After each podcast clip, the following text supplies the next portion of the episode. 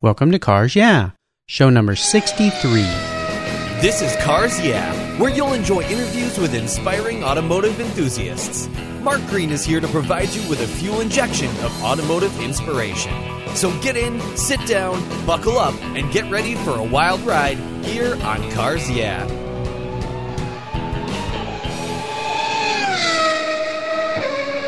Do you love vintage cars? Then go to carsyeah.com and get a free copy of the fantastic Filler Up book. It's a full color ebook filled with fuel filler fun with over 60 color photographs of vintage cars plus inspirational quotes from some of the most famous automotive enthusiasts of all time. Simply go to carsyeah.com, click on the free book button on the homepage, and download your Filler Up book today.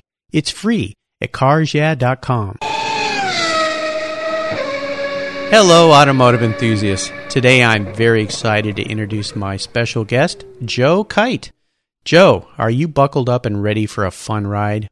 I am absolutely ready, Mark. Yes. Let's go. Thanks for joining me today. Joe Kyte is owner of Topiary Joe. He is a very unique topiary sculpture artist who creates living garden sculptures.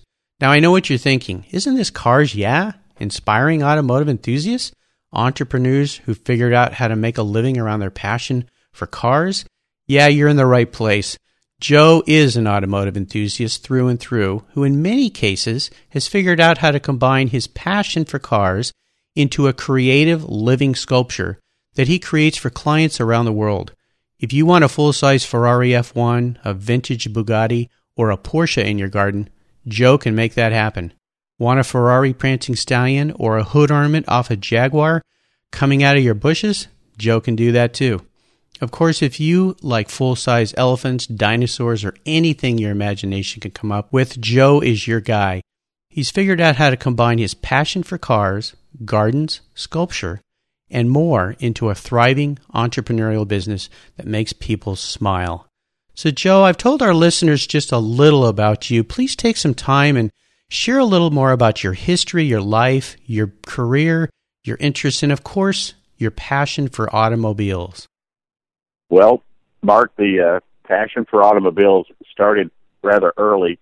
Um, in 1966, um, I was uh, like seven years old, and uh, we were in the showroom of the uh, Plymouth dealer, and my mom and dad were looking at a uh, Barracuda fastback with the little uh, it was gold with the uh, black stripe around the tail, and it had the dual exhaust on it. Oh yeah. And um, yeah, and I was standing behind it when the guy, uh, and I was looking up the exhaust pipe when the guy cranked it up and he revved it. And uh, oh my gosh, yeah, that was it. that was it. Cars are me. That's all. You know, it's like from that point on, I think all I could do was uh, think about cars. I started uh, collecting and and buying them when I was 13. By the time I was 13, I was driving around in my first car, which was an MG Midget. So was the second one, and so was the third, and the fourth, and the fifth, and then there was an Austin Healey Sprite, and then it changed to Mercedes Benz because I lived, uh, I was raised in Oak Ridge, Tennessee, which is a nuclear research facility. So there were plenty of old Mercedes and uh, nice old cars there that the scientists had uh, let go by the wayside by their side by their house, and so I was picking them up cheap. And by the time I was 16, I'd already had uh, 15 wing-tip Mercedes. Oh my gosh, that's incredible! It just it kept on going. I'm now on my I've slowed down. It's a I'm now on my 227th car. Oh, geez. Um, I only have 14 at the moment at the house. I think. Yeah, there's uh, uh, one, two, three, four, four Mercedes Benz, two Porsches, uh, 47 Pontiac, a 53 GMC pickup truck. Uh, let's see, um, the 66 Cutlass 442 convertible, the 66 Suburban Emergency Burb, uh, which was our local, what do you call it, rescue squad truck. Sure. Uh, their first truck. And, uh, you know, that's, that's the doghouse for my my Great Danes. So uh, I've always had I've always had Suburbans because I've always had Great Danes, and uh, that kind of goes well with the the sculptures that I do because the Great Danes are just such beautiful dogs, and I get nice lines from them for the animals, and I look at them a lot for how the knees go and how the how the legs bend. And it kind of makes sense because uh, one of the first sculptures that I made, Mark, was a, a deer, and of course, what did I do? I put the legs on backwards. Oh no! Um, on the front, on the front, the knees were bending backwards, and by the time that uh, we went ahead and stuffed it and everything, you know, I'm sitting there looking at it, and going like, "Oh God, what did I do?" And uh, a friend of mine just had to have it, so that every time that I would come over to his house, he would passionately tell me, "Look at this." Oh no! Yeah, remind so. you every time.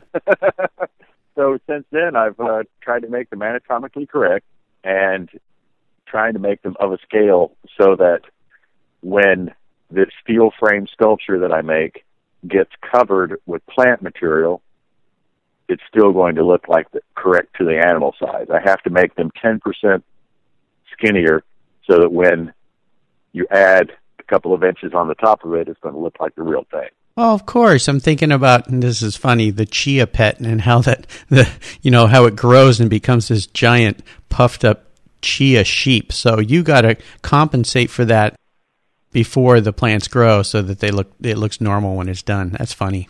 Yeah, yeah. So it so it doesn't look like a big puffball. And uh yeah, speaking of chia pets, I have the uh I made the world's largest hydroponic chia pet, which is a 62 foot long Paluxysaurus dinosaur, which is sitting at the Fort Worth Museum of Science and History. Oh wow!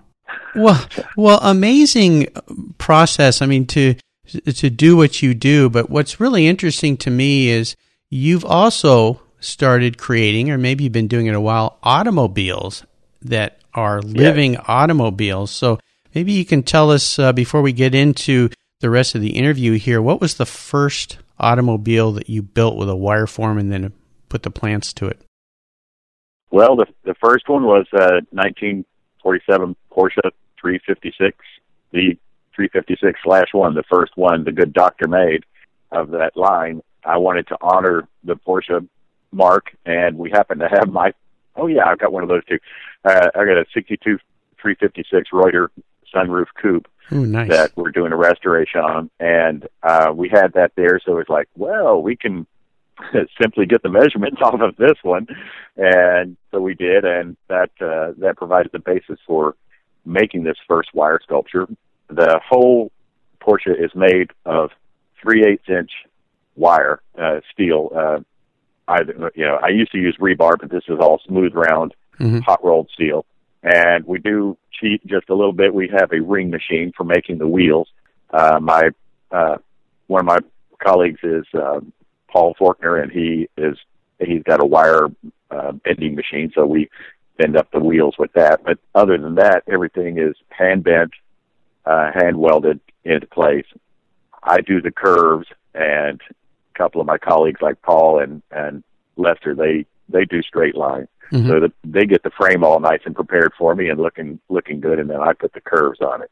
That's what the animals are, and that's you know that's what we are. Every bit of us is a curve. You know, it's it's all represented on the French curve, little that little protractor looking oh, thing sure. that came in your in in your uh, drawing kit when you were in seventh grade uh, mechanical drawing yeah. class. You know. Oh yeah. Yeah. So all those, I figured it out. You know, pretty easily that all animals, all creatures, all cars are just a series of, of curves, and all I have to do is put the right curve to it and then cut the rest of that stuff out. well, it sounds amazing and very, very interesting, and it's so cool. It, as we continue on your journey, I, I, really like to start with a success quote, a saying that's been instrumental in forming your life and your success. It's it's a great way to get the inspirational tires turning, or in your case, growing on cars. Yeah. so, Joe, yes. take the wheel. So, yes, Mark. Uh, when I decided 21 years ago that I wanted to be a sculptor, after being a sales manager and walking the straight line and being quite the duck walker, I uh with a tie and everything, I decided I need to be a passionate wild artist that can do anything on earth. And I figured that if I'm going to do it, I should do it well. So uh learned about topiary from uh doing a marketing program with Disney World in Orlando. Still have an exhibit there today in the future farming exhibit as you float through the boats in uh, Epcot, there's there's a large aqua farming area for future farming, and then there's a desert area, and then just as you get past the desert area, there's these bags sitting there with rock wool in them, and tubes coming out of them with humongous tomatoes and cucumber plants. And that's my exhibit from 1984. Oh wow! like that. Very cool. And it's still there, and uh, that allowed me access to the tree farm at in Disney World, and I got to see them making the portable sculptures. They call it an American portable style topiary because they all have a pallet underneath them, so that when one sculpture that's in the in the park, if a hair gets out of place on it, they can replace it that night just by palletizing, just by picking it up and bringing the other one back from the tree farm. Oh wow, that's very cool. Yeah, and, and I saw that process, and I took pictures, and I asked my father, "It's like, well, how do they bend that steel? How do they get those shapes and forms?" And he happened to have some rebar sitting there and a table vise, and you know that song, Table Vise. Table oh gosh, no. here we go. um, and he started bending the curves there, and then I said, well, "How do they put it together?" And he, we had an old Lincoln arc welder there, you know, the same one that they designed in 1934 which is the same thing that I use today because it's got two moving parts. I don't use a wire feed. I don't use anything but my table vise, cable vise, and uh, and and my stick, my Lincoln arc welder. The the nice people from Lincoln have even interviewed me because uh, they're they're wondering how do you do this stuff, you know? And it's like, Yeah. well, two simple two simple things, and it works everywhere. Every island that I've gone to, it seems some of the most populous places are the hardest places to find a uh, a welder like that at all.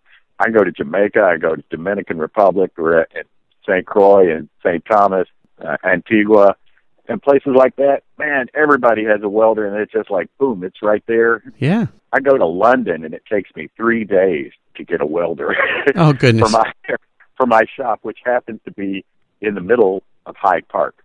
Oh, okay.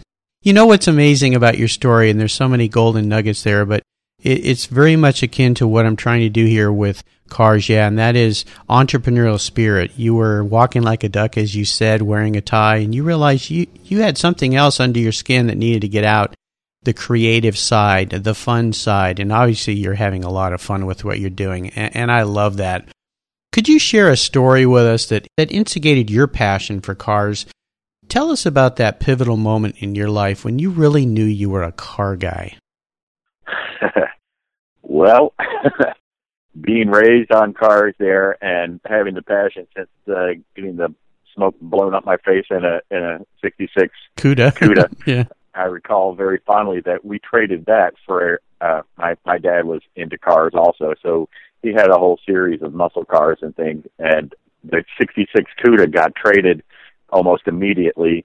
We had a camper and we went camping in North Carolina. We end up at some friends that they happened to live next door to Petty Enterprises Ooh. and who had just fixed up a 66 goat, a, a, a nice yellow GTO, black interior. I remember the red wall tires on it, and I re- especially remember the four speed with the uh, 389 with the three deuces on it.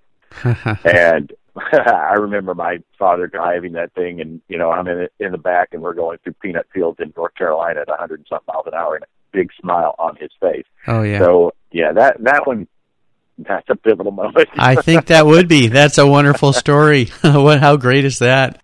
So, Joe, what I want to do now is take a look at some of the roads you've driven down and really get under the hood and get our hands a little dirty. Something you do every day, being out there in the garden building these magnificent topiaries. Would you share with our listeners a huge challenge or even a big failure that you faced in your career that pushed you almost to a breaking point? But more importantly, share with us how you over- overcame that situation and what you learned from it. Well, let's go back all the way to last week. Uh oh. Well, it is a success story, Mark, because uh, we are succeeding with these uh, with these sculptures that I have here on property. I'm on property at a, a very nice, exclusive home in Rancho Santa Fe, California, right now. Twenty thousand square foot house that's being restored, and what we're doing is installing 19 sculptures here at the house, including a 14 foot tall bull elephant, a 21 foot tall giraffe mama, 14 foot baby, then there's uh, a cheetah, then there's a unicorn, then there's penguins, then there's monkeys, Oh my gosh. then there's koalas. Yeah. and the owner, of course, you know, wanted them done in uh, two weeks. And now it has taken four weeks to do all this. Yeah, But- sure. You know, in that time period, the owner also became aware that plants do grow and that no, you can't do it immediately and have an immediate green satiation that day unless it's like fake material because plants have to grow. Right. So we're experiencing that right now, and we've gotten over that little dilemma that uh, yeah, there's going to be 20% of this critter critter that's still a little not covered yet, but you know that's what we get when the plants start out. Yeah, Um, sure. As for an an automotive type challenge, uh, possibly the largest was making the Ferrari Formula One car in a Ferrari shop in Dubai Oh wow. because yeah, we had we had I had two weeks to do it in, so I had to uh, do it morning shift and evening shift because when I got there at eleven thirty on a Saturday evening, I walked out of the airport and it was only ninety six degrees. Oh gosh. Yeah, Dubai, middle of the desert, trying to, to build a plant that grows. yes. Yeah, so I was making this Ferrari Formula One. This was 2011, and the Formula One car uh, was to be uh, introducing the Ferrari world, which was just uh, being new there. Uh, that was in Abu Dhabi, and it still is, and it is a wonderful facility. And I think if you ever go to Abu Dhabi, you better go to the Ferrari world. Oh yeah, I've It seen is- it is- pictures. it is- yeah, it is cool. And we went there for the opening of it and everything, and to uh, promote that at the airport and to help promote the Formula One races there, they bought my. They had me come there and make the Formula One Ferrari car, and uh, I angled it up in the front so that it looked like it was taking off and you know like a jet. Mhm. And uh, we, I built it in a Ferrari shop in Dubai, a Ferrari repair shop which was the coolest thing ever because of the exposure to all the the sheiks and these guys. It just comes flying in in their Ferrari and they toss the keys at somebody. It doesn't matter who, and they go off in the limo. And uh, Yeah. just like Some great wealth you know, there. And oh yeah, and you know the the the kid that that flew his Ferrari back from London because this guy knows how to tune them up, and they don't know how to do it exactly in London. right. yeah, there's nobody in London that knows how to work on a Ferrari. So, yeah, so we just put it on the family 747 and bring it back home. oh my gosh. My gosh. Well, amazing stories, just absolutely incredible stories, and I'm sure we could talk all day about some of the the wild places and stories you've been. But let's shift gears here and go to the other end of the spectrum Certainly. and share with us a real aha moment in your career when you got into what you're doing right now. Tell us a moment in time when you realized, you know what, I can actually make it doing this. This is going to work, and tell us the steps you took to turn that aha moment into a success. Whew. Okay. um, that aha moment must have been like uh, in 1992 when I decided that I'd better do this and I'd better do it well. I saw that there were no other people actually creating what I was going to create, and uh, except for the people that were there at Disney, and I knew that this kind of a trend would actually pick up, but I knew always that the trends that I do seem to that's like eight to ten years out. So I rode that little train and uh for ten years before it started kicking in a little bit and people started looking at them seriously and seeing that what I was doing uh was going to succeed. Yeah. And that that's that's when the aha came and it's like, oh, I can actually charge more for these things. yeah, yeah, I'm doing something pretty darn special. Yeah. So now, now what we're, you know, what we're looking at now is being able to price to the neighborhood here in California, and and I'll keep my price and sculpture uh, schedule for uh, this neighborhood, and then we have a completely separate division for corporate logos and signage, living logos and signage, and uh, that includes my passion, my biggest passion that of what I want to make. I want to roll a Bugatti Royale sized and shaped and fitted sculpture across the line at Pebble Beach. That Oh. is what I want to do, Mark. I, so all that's what all this is leading to is going across the line at Pebble Beach. yeah. I, I, yeah, my first time there, I was just absolutely shocked and amazed by the cars, and you know, I wish I'm I'm this close and I didn't even get to go this time because I'm building an elephant. But you know, next year I want to have that elephant to be the foot ornament on a Bugatti Royale. Yeah, what a wonderful goal! And you know, I just came back two weeks ago from uh, Monterey and Pebble Beach and Carmel and all those magnificent events, and I sure hope that happens for you. I could see one of your sculptures sitting out there on the 18th green with all those cars around it. So uh, we've got to uh, we've got to figure out a way to make that happen. That would be really cool. Now, It's in the works. there you go. Uh, what was your first very special car? And I know you've shared with us you had many, many cars. You've had more cars by the time you were 18 than most people have in their life. Yeah. Could you share with us maybe that first really special car and what it was and what it meant to you? Yeah, first really special one I think was a uh, '62 Lincoln four door convertible, black with black leather with a white top, and it was the consulate car for from Belize. So it had the low compression, 500 cubic inch engine in it. And when I started restoration on it, I found that in 1962 the uh, good folks at uh, Ford had figured it out after 1961 that it didn't quite have that Lincoln ride. So I'm looking up and underneath the fender wells and dinking on these 125 pound lead weights, going, "What in the heck are these?" They're there to give it that Lincoln ride. Oh, wow. What was it about that car that was so special to you? well, it was the first one that living living in Tennessee and having a whole bunch of old cars. It was the first one that didn't have any rust. Oh, okay. Well, that's that's good. Yeah, uh, you could And just it- go out and enjoy it. yeah. and she was just an absolute dream. She, you know, it, I was a teenager, and uh we put the top down and put eight people in it and cruised to the Smokies. You know, and it's like let's Yeah. go through the mountains in a huge car and then float down the interstate at 100 miles an hour. So Pretty special memories. What about seller's remorse? Is there a car that you've sold that you really wish you had back? Oh, yeah, my 912.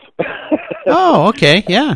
it's yeah, it's 67 912 that I sold a couple of years ago, and and bless the man that actually bought it because he, you know, he did uh, uh, upgrade her just a little bit, but he but he put stripes on her. I didn't like that. That kind of hurt.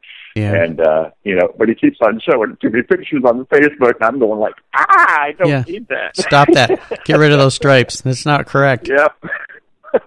Well, we all have those cars we wish we could have back, but I always say you can only only look forward. You really have to just look back with the fond memories, but you can't go back. You got to keep moving forward. So, a great That's memory. Yeah. Is there a current project that you're getting ready to do? I know you're working on that magnificent project in Rancho Santa Fe this week, but is there a project coming up that really has you excited? Hmm. Um, possibly a, a green wall, a 3D green wall installation in Miami Beach in the art district there. They're wanting to encapsulate a whole area, a dining area and everything in a green wall that's 3D art. And, uh, you know, I'm, there are all kinds of green walls out there that are just flat surfaces. So what I'm wanting to do is go 3D with this. And yes, it very well might be a automotive motif.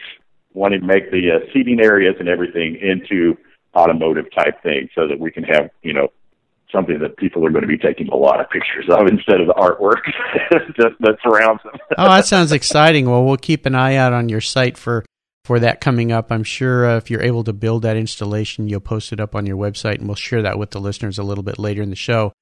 Now, here's a funny question for you, Joe. If you were a car, what kind of car would you be and why?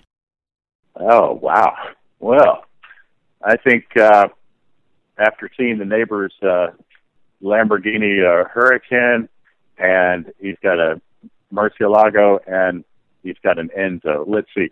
I might like to be that hurricane just because the sound of it. Oh my gosh, that is the most awesome sounding car ever. Oh, yeah. Coming out of the driveway here and cranking up the hill in three gears. It's orgasmic. Yeah, yeah, those cars are uh, those cars are special, and the sound of those those engines is just spectacular. And of course, the neighbor Yeah. the neighborhood you're in right there, there's a lot of great cars down in Rancho Santa Fe. So uh, definitely but eye candy. it- yeah, it's all eye candy. But it, if you know, besides that, it it's such a nice neighborhood that I drove by. I I waved at a guy that came by in a Ferrari Daytona, Mm, and he act, I don't think there was a fly in the car. I think he actually waved back. Wonderful. oh my gosh. Wonderful. Yeah, isn't that fun? That's cool. So, Joe, we're coming up to what I call the last lap, and this is where I fire off a series of questions, and you give our listeners very quick blips of the throttle answers. So, are you ready? Certainly. Okay. What is the best automotive advice that you've ever received? Put gas in the tank. Put gas in the tank. Okay, that's pretty. That's pretty simplistic, but you know what? You can't go very far without any fuel. So, uh, I think that's pretty darn Nope. good advice. Yeah, make sure you got enough I've fuel. run out. Too, yeah, yeah. I've run out too many times. I have too many cars that the gas gauge they're old and the gas gauges don't work. So what do you do? Put gas in that Put thing. gas you know? in. The, yeah, simple, direct, easy. I like it. Would you share Very one of your personal habits with us that you believe has contributed to your success? One of my personal habits. Hmm. I get up every morning determined to make a piece that day, to make a sculpture that day, and without that, without that passion, um, a lot of things wouldn't get done. Yeah, yeah. No, I like that. Get up every day with a, a passion and a drive to fulfill the dreams you have in your mind. That's spectacular. I like that. Do you have a resource that you could share with our listeners that you're really fond of? Maybe a website that you visit frequently? My website, of course, topiaryjoe.com. Oh, yes. Um, but uh, that inspires me because I look there and I go, "Wow, look at what this guy." Oh yeah, that's me. That's me. Um, yeah, look at what I've done. and it is spectacular. And I'll remind our listeners that we're going to be posting all the resources that Joe shared with us today at carsyeah.com slash Joe. And if you just go and type Joe in the search bar, you'll see his page and if he wants his Facebook page and uh, you, you'll see some spectacular things. But is there is there a site that you visit that you like a lot? Um, well, let's see. I have been going. Uh, I like Click and Clack. Oh, yeah. Uh-huh. The They're car my guys. Saturday morning passion. Yeah. car guys. are- You know, I I listen to that religiously every uh, Saturday morning, and that is one of the best times of creativity Yeah. No, that's a great resource. while I'm listening to that, Yeah, Yeah, I like it. I like it. Now, how about similar to what you do, and I love it. You know, Uh, Well- this, uh, I I heard the interview that you had with uh, Rob from um, oh Rod Uh-huh. Emory? yes, Rod Emory, Yeah. and uh, oh, you know. That that's where I want my 356 restored when I can afford it. Well, there you go. Now, did you hear that, Rod? Cars, yeah, worked for you. Just I'm going to be sending you a customer here as soon as he does a few more of those big installations. There you go. Yeah. Is there a book that you've recently read that you really enjoyed that you could share with us? There is a uh, a book by a man that uh, is local to me, uh, Jim Clayton of Clayton Mobile Homes of all things. The Clayton Mobile Home people, they they're one of the largest builders in the nation. They have they build over thirty two thousand homes a year. They invited me a couple of months ago for a, a talk where I, you know, got three minutes to stand up in front of everyone and give a thing. They were cordial enough to sit there and let me speak, and then all, all of a sudden I had like six jobs off of things. Nice. Um, yeah, the the Claytons also have a Volvo dealership that when I was trying to earn my salesmanship wings, I decided one summer to go and work for Clayton Volvo. That lasted about a week after I figured out that walking on walking on uh, hot pavement with uh, dress shoes and taking car keys in and out all day was just like you know not exactly what my cup of tea was. Not as much fun as building bull elephants and Ferrari F1s in Dubai, for sure. Correct. And that correct. that But book is that book uh, First a Dream? Is that the name First of a? Dream Okay. was made, yes, yes. Uh, the title is First a Dream, and it goes through the the measures of how they went from mobile homes to Volkswagen to to all kinds of uh, entrepreneurial type ventures within their family. After he wrote, after Jim Clayton wrote this book, it was read by Warren Buffett and bought their whole corporation. Uh, you know, Oh, wow. good. Yeah, yeah. Write a book, you might be able to sell your company. That's yeah, great. Success on success, and uh, yeah, Exactly. thinking, yeah, what did Jim have to write to get that? There you go. There you go. Well, Joe, this is the last question, and it can be a real doozy, especially for a guy like you that has had so many vehicles and has such a passion for vehicles. If you could only have one collector car in your garage, and this is something you can't sell to buy a bunch of other cars with, and money's no object, I'm going to buy you whatever you want, what would that vehicle be and why? It would have to be the Bugatti Royale, the, one of the six, and it has to be the one with the uh, the the driver out in the open because that one uh, that's the most appealing looking big car that I could think of that I would absolutely love to drive any and every day of my life. And I would not give that up for anything. What is it about that car that really tugs on your heartstrings? Well, besides the massive size of it, it's just the the scale and the grandeur of the whole thing. You know, it's just it it is such a statement, and it is such a piece of art. You know, hats off to Mr. Bugatti. Yeah, well, you know, I think there's an interesting correlation here to your choice. You build great, huge things that are amazing to look at and bring smiles to people's faces, and that's what that Bugatti Royale was intended to do was make a very grand statement. So I kind of see the relationship going on here and why you chose that. That was a yeah, great, great yeah. choice. Well, Joe, you've taken us on a great ride today, and I've really enjoyed your stories, and I want to thank you for sharing your journey with our listeners. Would you give us one parting piece of guidance before you drive off into the sunset in that Bugatti Royale? And then let our listeners know what's the best way they can learn more about your business, Topiary Joe, and then we'll say goodbye and let you get back to your elephants. Ah, the best way that they can say uh, see about me would be to find my website topiaryjoe.com or find me on Facebook because I blab about it all there. There's pictures of all my cars on the Facebook, of course, and the ones the automotive sculptures are all plastered right on the front page of my topiaryjoe.com, including the custom ones. I've made a couple of just uh, like my mailbox or I love the big swoopy fendered car, so that's what I create. I saw that picture of your mailbox. That is a cool mailbox. and what's a, a, parting piece of guidance you could share with our listeners that will help them go out and be motivated today? If you don't do it, who's going to? You know that if you want if you want to see it happen, you better do it yourself because there's nobody else going to do that for you.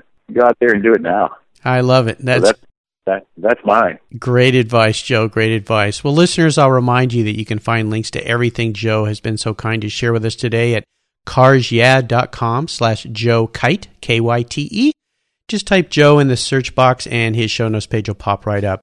Joe, I want to thank you for being so generous today with your time and for reaching out to me to share your story, your expertise, and with our listeners. Until we talk again, we'll see you down the road. Thank you, Mark. You're welcome. Thank you so much for joining us on today's ride here at Cars Yeah.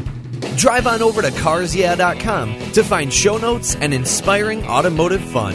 Download your free copy of Filler Up, a fun book filled with gorgeous photographs of fuel filler fun, including quotes from more inspiring automotive enthusiasts.